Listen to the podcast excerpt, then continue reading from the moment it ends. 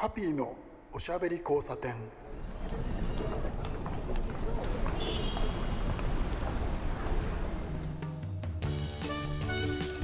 こんばんは。ハピーこと飯塚敦です。今晩も聞いてくださってありがとうございます。えーご存知の通りこの番組収録でやってるんですけど今ですねゲストさんにちょっと入ってもらって、えー、ガヤガヤと話をしてたんですけど、えー、あとはあれですねあのここのですねあの T プロデューサーと話をしてたんですけどいつもね僕ここに座るじゃないですかで皆さんにあの話しかけてますけどこの前振りの話っていうのはですねこれがですねもう40回近くやってるのにあの考えて喋ってないんですよ。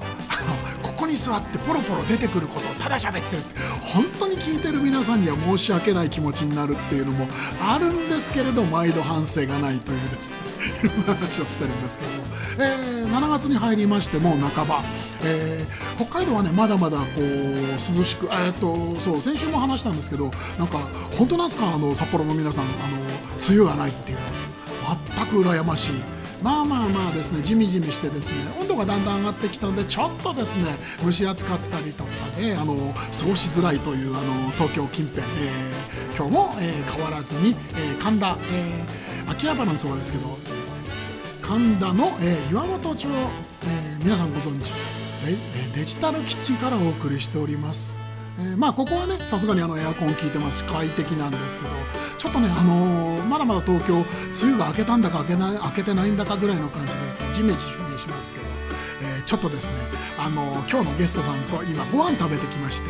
秋葉原にねちょっと新しい、えレストラン、えもうちょっと行っちゃったんです。ピッツェリアができてですね。まあ良かった楽しかった。そしてスペシャルなサービスを受けてしまいましてですね僕はちょっと舞い上がってですね舞い上がったままここに座っていろいろおしゃべりをしておりますけれど、えー、そろそろですねゲストの方をお呼びしようと思いますんで皆さんはこのままちょっと待っていてください。すぐに戻ってまいります。ハッピーのおしゃべり交差点。はい、えー、ではではゲストのコーナーに行きたいと思います。はい、えー、今日のゲストはですね、えー、僕の恩人でもあるし友人でもあるし、えー、そしてですね、えー、外人って思うかもしれません。お呼びしましょう。ジャファさんです。どうもこんばんは、ジャッファと申します。よろしくお願いします。よろしくお願いします。えー、急にジャッファさんと言ってですね。うんであの綺麗な日本語が出てあ大丈夫。みんな大丈夫。あの日本人ですからね生粋の。バリバリの日本語の方なんですけれど、えー、なぜジャーファさんなんですか？はいこれあのペンネームでしてね、はい、あの本名は森田博文というちゃんとした日本人です、はい、ただあのピッツァのブログを書くにあたって、はい、やっぱりその本業普段の自分と違うところで、うんうん、あのちゃんとこのナポリピッツァの話題を伝えるためにあのペンネームをつけてあの仕事とごっちゃにならないように、うんうんうん、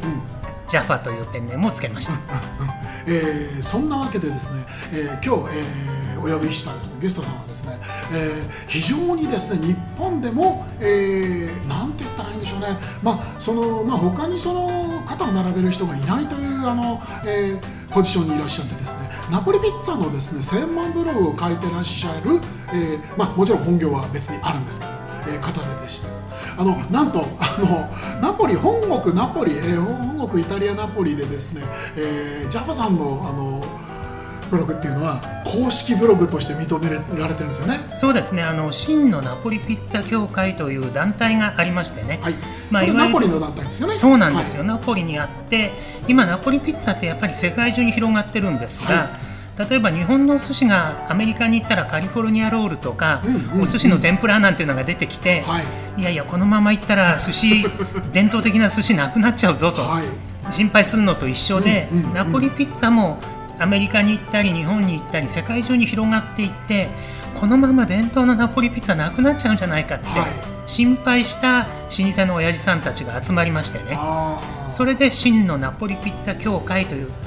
団体を作ったんです。なるほどなるほど。それで伝統的なナポリピッツァのやり方にのっとったものを出しているお店には認定を出しましょうと。あなるほど、はい、厳しい試験。それからその食材なんかのチェック、はい、お店の設備のチェックを経て、はい、最終的には本国の会長が日本まで来てチェックをして合格したお店にだけ認定看板がつくと。えあのナポリからチェックしにいらっしゃるんですか？年に一度来るんですよ。すごいな本当だ、はい。ただし去年はコロナの影響でね、来れなかったので認定店が出てないんです逆にだから来れなかったから認定店を出さなかったんですね。そうなんです。うわ頑固だ。頑固なんですよ。まあ今年あたりはもし来れないようなら、ええ、そのリモートとかでやり方を考えてやらないともう日本に来れない限りはねね認定進まないですもんね。そうなんですよ、うんうんうん、だから今年は何かしら考えると思います。なるほどなるほど。それだけその何というんでしょう真面目で、うん、うん、あの頑固にやっているその、えー、真のナポリピッツァ協会が、えジャパさんのブログをですねだって日本で一人でしょそんな人。そうなんですよ。聞いたことないですよ。はい。まあ他にこれだけナポリピッツァだけを取り上げて、ブログで紹介してる人っていうのがいないのでね、はい、それでまあナポリでイベントがある時とかこういうあの教会の、まあ、イベント祭典がある時には、はい、向こう側があの招待するからレポートに来て日本の人にナポリピッツァ本物のナポリピッツァを知らせてほしいというご依頼をいただいて、あの僕も呼んでもらったりして現地レポートをさせてもらってます。ね、現地にもたびたび足を運んで、はい、現地のナポリピッツァをちゃんと知った上で日本の、えー、ナポリピッツァのなんて言うんでしょうねとした店をどんどん紹介してらっしゃるというジャパさんなんですけどね。えっ、ー、とですねジャパさんと僕はですね実はあの食べ歩きのスペシャルユニットで、うん、食べ歩キングというチームがあるんですけどそこで、えー、お会いしたんですよね。そうなんですよ、はい、もうそれをきっかけにもともとカレー好きだったのもありましてね。あのカレーとか辛いものとか、はい、そういうエスニック系も大好きなんでええ、でハッピーさんとはかなり意気投合して、はい、あちこち連れてっていただいたりこちらが ご案内したりね。お誘いをいただいてですね、うん、僕もですねあのカレーカレーといっていろいろやっていますけれどあのその食べ歩キングにはですね、えー、各なんて言うんでしょうね食べ物のジャンルの、うん、えー、トップブロガーの人だったりとか、うん、造形深い方がいらっしゃるのでそういう人たちと一緒に食事行くとですね、まあカレーだけでやってる僕もですね、かなり刺激を受けて、ね、面白いですよね。面白いですよね、その中でもやっぱり僕はですねあのジャパンにいろいろ連れて行っていただいてナポリピッツァそれから、えーと、イタリア料理、うん、えー、それもナポリ料理ですよね、うん。えー、だったりとかあとはカラブリア料理なんてのもね、はい、あの食べたこともありますけど、うん、そっちの方がね面白くてしょうがなくなっちゃったんですよ。カラブリア言われても多分分かんない人多いんじゃないですか？そうですね。そうです、ね、イタリアの南の方のね、はい、辛いものが得意なエリアをカラブリアと言います、うんうん、そうなんですよ。だから、えーと、ジャパさんと僕といろいろなお話をしてる時にですねいろいろ出るのがその辛いものってことで、えー、カレーはイタリアにはねえだろうって話が出るんですけどあるんだよ そういうえー、っていう話まで出てくるので、まあまあ面白くてですね、えー、いろんなお話を聞くのが楽しくて仕方がないというね。本当にですね。ジャマさんと本当におしゃべりをするとですね止まな止まらなくなる止まんないですね。本当にこのラジオもね気をつけて番組撮らないとですね。大幅に時間オーバーをしてしまうので気をつけなきゃいけない。可能性大です そうあの、ね、日本撮りにしちゃったりとかするんですけどね、まあまあそれはさておきなんですけど、はい、えー、っとですね、えー、実はですねあのこの番組あのジャマさんにも、あのお話ししますけどあのしましたけれどあの札幌で札幌の西側で流れてるということですね、あの札幌でお聞きになってらっしゃる皆さんにちょっとですね、えー、札幌の信頼におけるナポリピッツァのピッツェリアを、えー、紹介していただければななんて思いまして、はい、お願いします。はい、それはですねもうバッチリなんですよ。はい、というのも僕は真のナポリピッツァ協会の店を食べ歩きを始めたのがちょうど10年ぐらい前なんですが、はい、その当時は全国に27軒だけそのナポリの認定を受けた店がありましてね。実際それで10年前でそうなんです。今、えー、とどれくらい？今はですねちょうど90軒ぐらいになってます。日本でもうすでに90軒そうなんです。ただやっぱりこのコロナ禍でクローズしちゃった店も残念ながらあるのでね。なるほど辛いでその札幌と北海道はですね、はい、その27軒回った時の最後の1軒が北海道の店だったんですよ。印象深いです、ね、はい、自分でその真のナポリピッツァ協会全部回ろうと決めて、はい、でもそれこそもう年末もう年末12月の30日にもうその北海道に日帰りで行くことを決めて で朝一の千歳便で羽田から飛んででお昼前に着いて。でしかもそこに恵庭というちょうど千歳空港から札幌に行く途中の駅なんですけどね、はい、はい、はい、その恵庭にあるチェルボという店が北海道で最初に真のナポリピッツァ協会認定を受けたお店でして。でこのチェルボでランチを食べて、はい、で恵庭にはいい温泉があるんで、恵庭の温泉で夕方まで過ごし、はいそしてディナーをまたチェルボに行って、はい。ディナーを食べ。ラ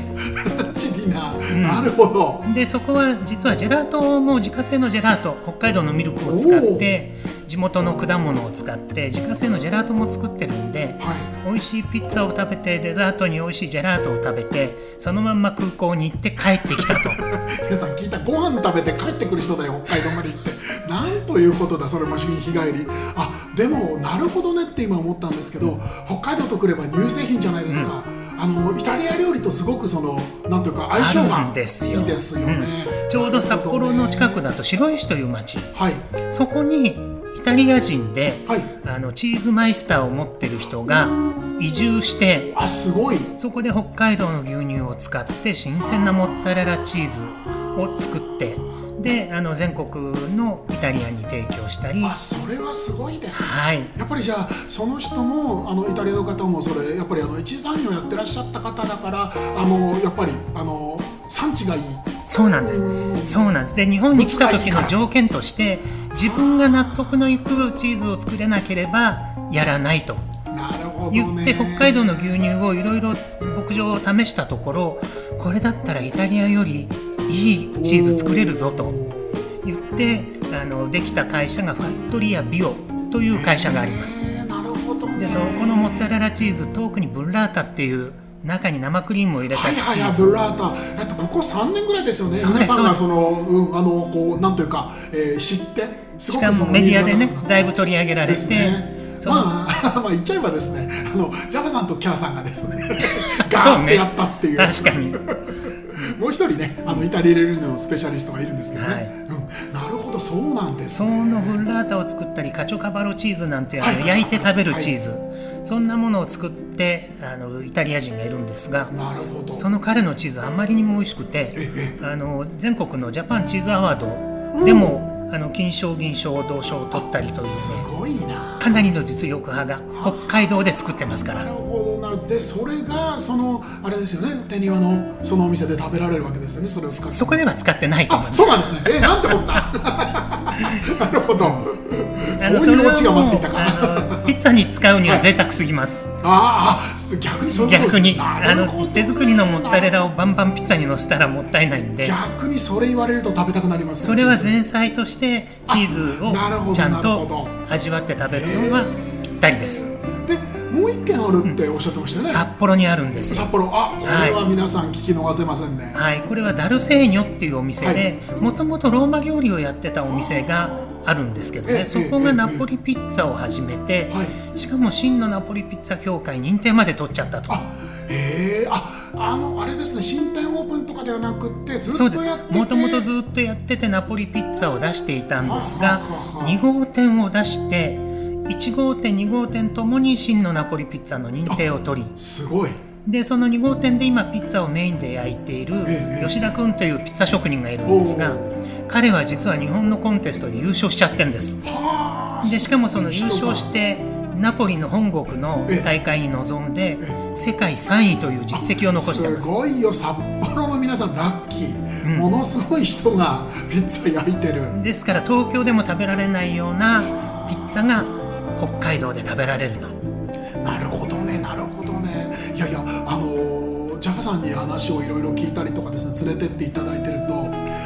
日本ちょっと異常なんですよね、あのその何な何の話かというとですねあのナポリピッツァであそのなんて言うんでしょうナポリのあの本国の皆さんそれもその、えースペシャリストさんが認めるというようなお店が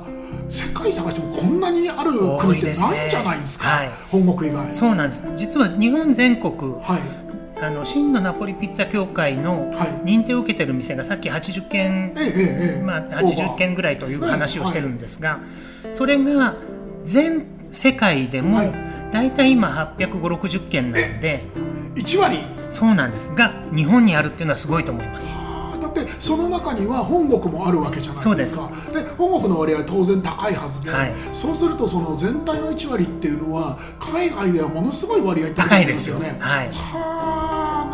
あのピッツァ大国であるアメリカに次ぐ勢いですね。えー。アメリカはですねピザ大国ですね。確かにおっしゃる通り。ピッツァじゃないですね。そうですね。あのこれは笑い話なんですけどね。ねあのジャマさんの前でですね言葉を間違えてピザと言うとですね怒られるんです。ピザじゃねえから。ピッツァだからってあすいませんでした。あのパンじゃないもんね。ってパンじゃないクラストなんだよっていう話でですね。そうあのピザとピッツァを混同する人は結構まだまだ多いんですよね。そうですね。あの、まあ、僕たち、まあ、本来はね、はい。あのスペルも一緒だし PIZZA なんで、はい。ピッツァ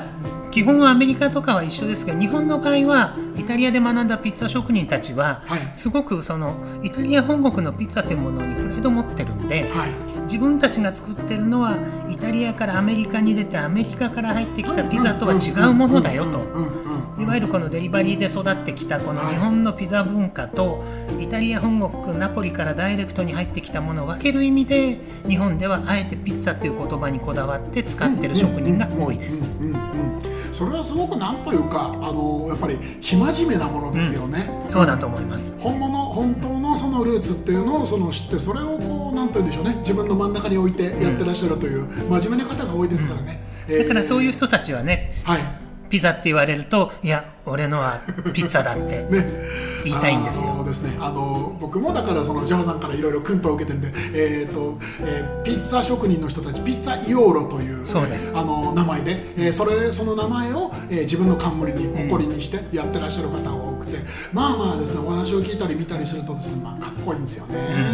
うんで今日実はあのジャファさんと一緒にですね、えーこの収録の前に秋葉原にできたですね新しいあのまだまだ、えーそれでももうぼちぼちそろそろ1年が見えてきました。そうですね。うん。あの8月にオープンしたばっかり。はい、去年の8月ピッツァリアに行ってきたんですけどね。まあ美味しかったです。美味しかったですびっね。くりしました。はい、ノーガホテルというホテルですね。はい、そうなんですよ。あのびっくりしたんですけど秋葉原に去年できた新しいですね、えーあれはだからそのデザイナーズホテルといるんですやーそんな感じですね。うん、すごくですねあの、えーおしゃれなホテルができましてそこの1階のメインダイニングが、えーピッツェリアイタリアンなんですよね。そうなんです。しかもがっつり伝統的な、はい。そのイタリアンとかナポリピッツァではなく、はい。そこにスペイン料理の要素が入ってたりそれからキューバの要素が入ってたり、はい。カジュアルにピッツァバーとして楽しめるような、うんうんですからあのワインを飲みながら、はい。あのスプマンテ乾杯し、うんうん。でちょっとおつまみ的なものをつまみでピッツァ食べられると。うんいうそのどちらかというと僕はニューヨークにあるようなピッツァバーをイメージしたい。ピッツェリアだと思います。うん、あの僕もね食べて思ったんですけどすごく使い出がいいという、うん。あの前菜美味しかったっすね。美味しかったですね。ちょっとびっくりしましたし。セビーチェなんて聞いたことないでしょ、はうん、セビチェなかなか、あの出てくるとこないんじゃないですか、い、あのキューバの、まあ、伝統的なね、はい。あのお刺身サラダというような表現のものですね、うん、いわゆるそのねあのカルパッチョっていう名前でそのこうなんて言うんでしょうねイメージできるようなものだと思うんですけどそれとはまた、ね、ちょのサラダ仕立てなんですそう。よそうなんです。違うんですよ。違うんですよ。あれえっとね黒鯛を使ってましたね今日のはね今日のはそうですね。うん、いや美味しかったな。お魚の、えー、とほんのちょっとマリネで全体は酸っぱめの、えー甘酸っぱい感じに仕上げてあるんですけど、えーハーブとですねスパイスの香りがすごく強く上がってですねあとはオリーブオイル割とあの強い香りのものを使うじゃないですかイタリアより。もちろんその使い分けをしますけれど。まあいい香りがして美味しかったですね本当によかったあれはちょっとピッツェリアでは食べられないあ料理です。なるほどね、はい。そうですね。あのちゃんとなんて言うんでしょう。そのローマ料理だったりとか。ナポリとかそういうところでは出ない、なるほどなるほど、あれよかったよな。だから割とあそこは万能レストランですよいいですね。しかもピッツァはねちゃんとあのナポリから取り寄せたはい。最大級のマリオ・アクント社っていう、はい。あの有名なあのピザ窯メーカーさんでねあの大きな窯が入ってるんで窯の前のカウンター席を、まあ、アリーナ席のようにね、あの見てるとピッツァ職人が作る様子を見ながら完成したものをその場熱々の状態で食べる。この臨場感ライブ感がたまらなく楽しいですね。あれはねいい席だったですね、もうね。本当にねあの、えー、と窯の中のね薪の火が見えるポジションなんですよ、そうですそうです。それも、えー、と2メートルなんて離れてないですよね、あれね。目の前ですよね。もう最高もいいところで、であの自分の、まあ、他に他のね食べ物のジャンルもそうなんですけど自分の料理が、ああれだなって分かるじゃないですか、注文してあ僕のやつ作り始めたなって分かってそれがゼロからですね、テーブルの上に出てくるまで全部見られるんですよ。もう材料出てきた途端にああれだなっていうのは分かるんでね。あの楽しみといったらないですよね。そうですね、うん、いやいや最高でしたそしてあれですあの 出てきたからにはまあ僕もジョンさんもそのね物を描く人間なんで、うん、あのまあ、写真は撮るんですけどまあさっさともう超速で撮ってですねさっさと食べないといけない、はい、さっさと食べないとですね僕はジャパンさんに怒られちゃうんですよ。ナポリピッツァね賞味時間短いですよ。そうなんですよね。もう熱々のうちに食べないとチーズが硬くなってっちゃうし、冷めたピッツァほどあのまずいものはないというぐらいね、はい、あのどっかアメリカのことわざに冷めたピッツァっていう表現があるって聞きましたが。なるほど、はい、いやピッツァは熱々。本当にですねあのそれこそ飲み物に近いという言い方もできるんじゃないかという、うん、あのトロトロのチーズと、うん、えー、それからトマトソースがまたですねさらっとしててですね、すね、ちょっと流れ落ちるぐらいの感じでまあその最初から最後まで工程を見るんですけどまあ材料シンプルですよね。マリナーラという、うん、あのなんて言うんでしょうね。ナポリピッツァの本当の根っこ、うん、えー、基本みたいなものですけれどえー、ですからその土台になるクラストとその上にその、えーと、トマトソースと、うん、あとはニンニクとオレガノ。そうだ。オレガノだ、うん、それだけですよ。そうなんです。たったそれだけなんですけれどまあまあですねなんであれだけの素材がこんなに美味しいものに変化するんだろうあれは結局ね日本そばでいうかけそばなんです。まさにまさに。だしに当たるものがトマトソースでトマトソースは塩加減というのが職人さんの塩加減で一つでも同じトマト缶を使っても変わるんですね。ですよね。ですからその塩の決め方でトマトソースの味が分かりそしてピッツァの生地の作り方これまさしくそばの打ち方とそれからだしの取り方。その2つだけをシンプルに楽しむならやっぱりかけそばが一番、うん。うん、確かに確かに。でピッツァも生地とそれからトマトソースを楽しむんだったらマリナーラなんです。同じだ。そば通の人がですね初めて行ったお蕎麦屋さんでは必ずあのかけを頼んだりとか、うん、いう話ありますよね、ね、うん、本当に何も、ね、ないもので粉の味わいとか、その職人さんの腕前をその確かめるみたいなまさにそんな感じで今日は食べたんですけどまあ美味しかったなあれな。皆さん結構マルゲリータを最初に頼む人多いじゃないですか。はいそうですね。マルゲリータは結局チーズの良し悪しによって結構左右されるんですね、だからあえてのマリナーラなんです、うんうんうん確かにですね。あの美味しいですよチーズ乗ると、うん、うん、それはそうなんです。ただそうですね基本を見ていくということを考えれば、えー、これはですね、えー、僕の方のジャンルで言うとですね僕インド料理を食べに行く時にですね、うん、えー、必ずあの初めて行ったインドレストランで野菜カレーか豆豆カレー頼むんですよ。これ何なのかというとですねあのやっぱりレストランでそのコックさんたちがその作るわけですけど日々仕込みをするんですけど、えまかないも食べますよね。まかでですねお肉のカレーばっかりは食べないんですよ皆さん。なるほど。確かにそうです、ね、きつくなっちゃうんですよ毎日だと、うん、で野菜のカレーと豆カレーがやっぱりインドの人は基本で南も北も、うん、でそうなるとやっぱりですねあのこういう言い方は悪いですけど絶対自分の食べるものを手抜きしないんですよ、うん。だから割とその野菜だったり豆だったりっていうのは美味しく作るしあとは特徴が出たりするんですねそのお店の、うん、だから多分ですねマリナーラの話っていうのはそういうのと根っこでつながるんじゃないかそうですね、うん、面白いですよね。シンプルイズザベストってやつですね、うんうん、本当に本当に。でですねジャオさんと僕はその食べるキングで、えー、いろいろなところを食べ歩いてたんですけれど、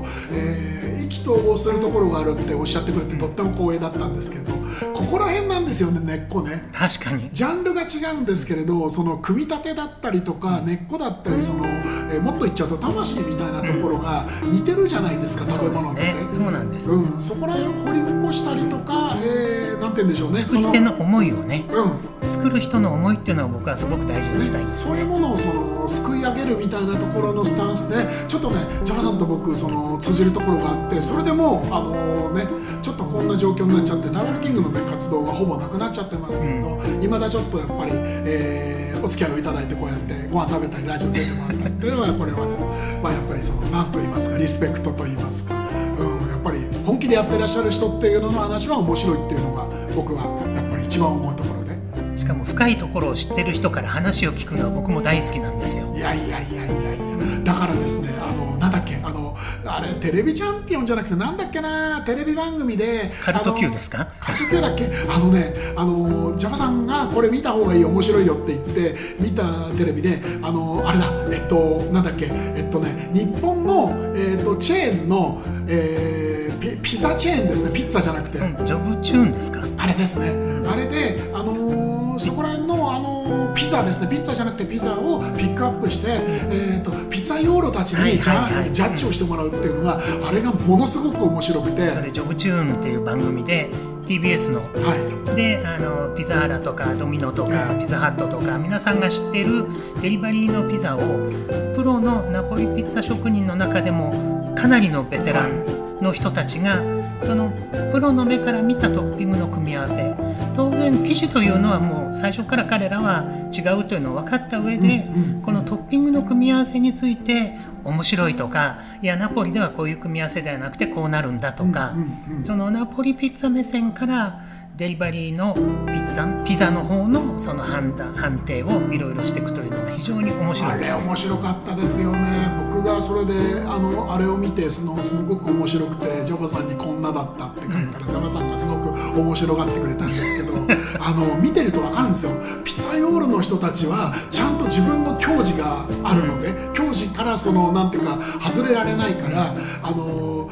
えばマリナーラとかがそのねあのチェーンのピザチェーンの人たちが出してきても評価しないんですよね。マルゲリータです。うん、マルゲリータがマそれルゲリータだったんですよね。マルゲリータもナポリピッツァの基本の一つなんね、で、根っこですからあれが。はい。これはマルゲリータじゃない。はっきり言いますそうよね。さっぱり切ってますよね、その代わりだから逆にあのなんだろうそぼろ肉を乗せてみたりとか、プルコギちょっと、うん。プルプルコギのピザとか、ね、和風のものだったりとか、そういうものに関しては自分の範囲じゃないから別にいいよっていうそのねだってナポリピッツァじゃないもんっていうスタンスでものを言っててあれは見てて分かる人と分からない人がすごく真っ二つに分かれるはずなんですよ、そこら辺を拾えるのが。でジャオさんからそういう知識を僕はもらってるからそれが面白くって思わずジャオさんに「これこれこうだった」って言ったのがもうすごいうなずもう頭ガクガクするぐらいうなずいてくれるまあメッセージでやりたくなったんですけどあれはちょっと面白か？ったですね。あれは面白いですね、ん。またああいうのを見て本物のナポリピッツァに興味を持ってくれる人がいればそうですそうです。あの彼らにとってもいいということでの出演承諾なんですね。本来テレビに出たがる人たちじゃないんですよ。わかります。あのかなりねあの皆さんシャイな人もあの、テレビ出るの好きな人もいるけれども、かなりシャイな人もいてそういう人もあの番組出てたんであの人よく出たなと思って聞いたらいやこれが業界のためになるんだったら自分はあえて出ようと思いましたって言ってたんです。いやでも本当にねそういうなんて言うんでしょうね情熱ある職人さんが本当にたくさん集まってるのが実は日本のあのピッツァ業界なんしかも自分だけじゃないんですよね。みんなでこの業界盛り上げようっていう思いのある人がね強くてすごいですうんびっくりしますよね他のお店の人でも自分の店であのちょっと週末やっていくなんつって平気で修行を受け入れますからね。すごいなちょっとですね他のジャンルとは違う世界があるというのが、あのこれは秘密のレシピですみたいなのが言わないですもんね。ね、そういうのがねあって。でたちまち30分なんですよ。困ったなこれ。どうしようかな。ちょっとエンディングまでそのジャファさんには残ってもらってですねもう少しお話を聞きます、はい。ちょっとお待ちくださいね、はい。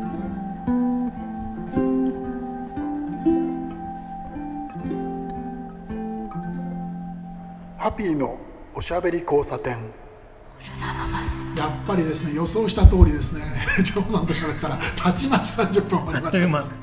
もうねもっと喋りたいことはいっぱいあるんですけれど、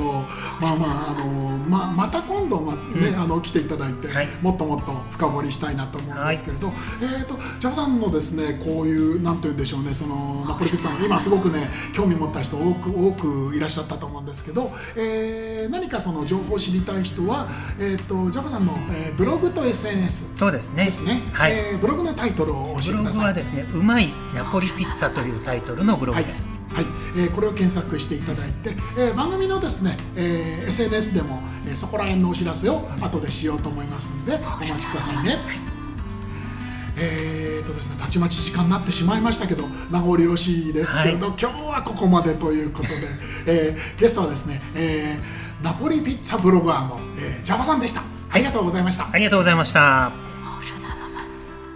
今晩も遅くなってきましたね。ギリギリまでおしゃべりしちゃいました、えーえ、今日もゆっくりお休みください。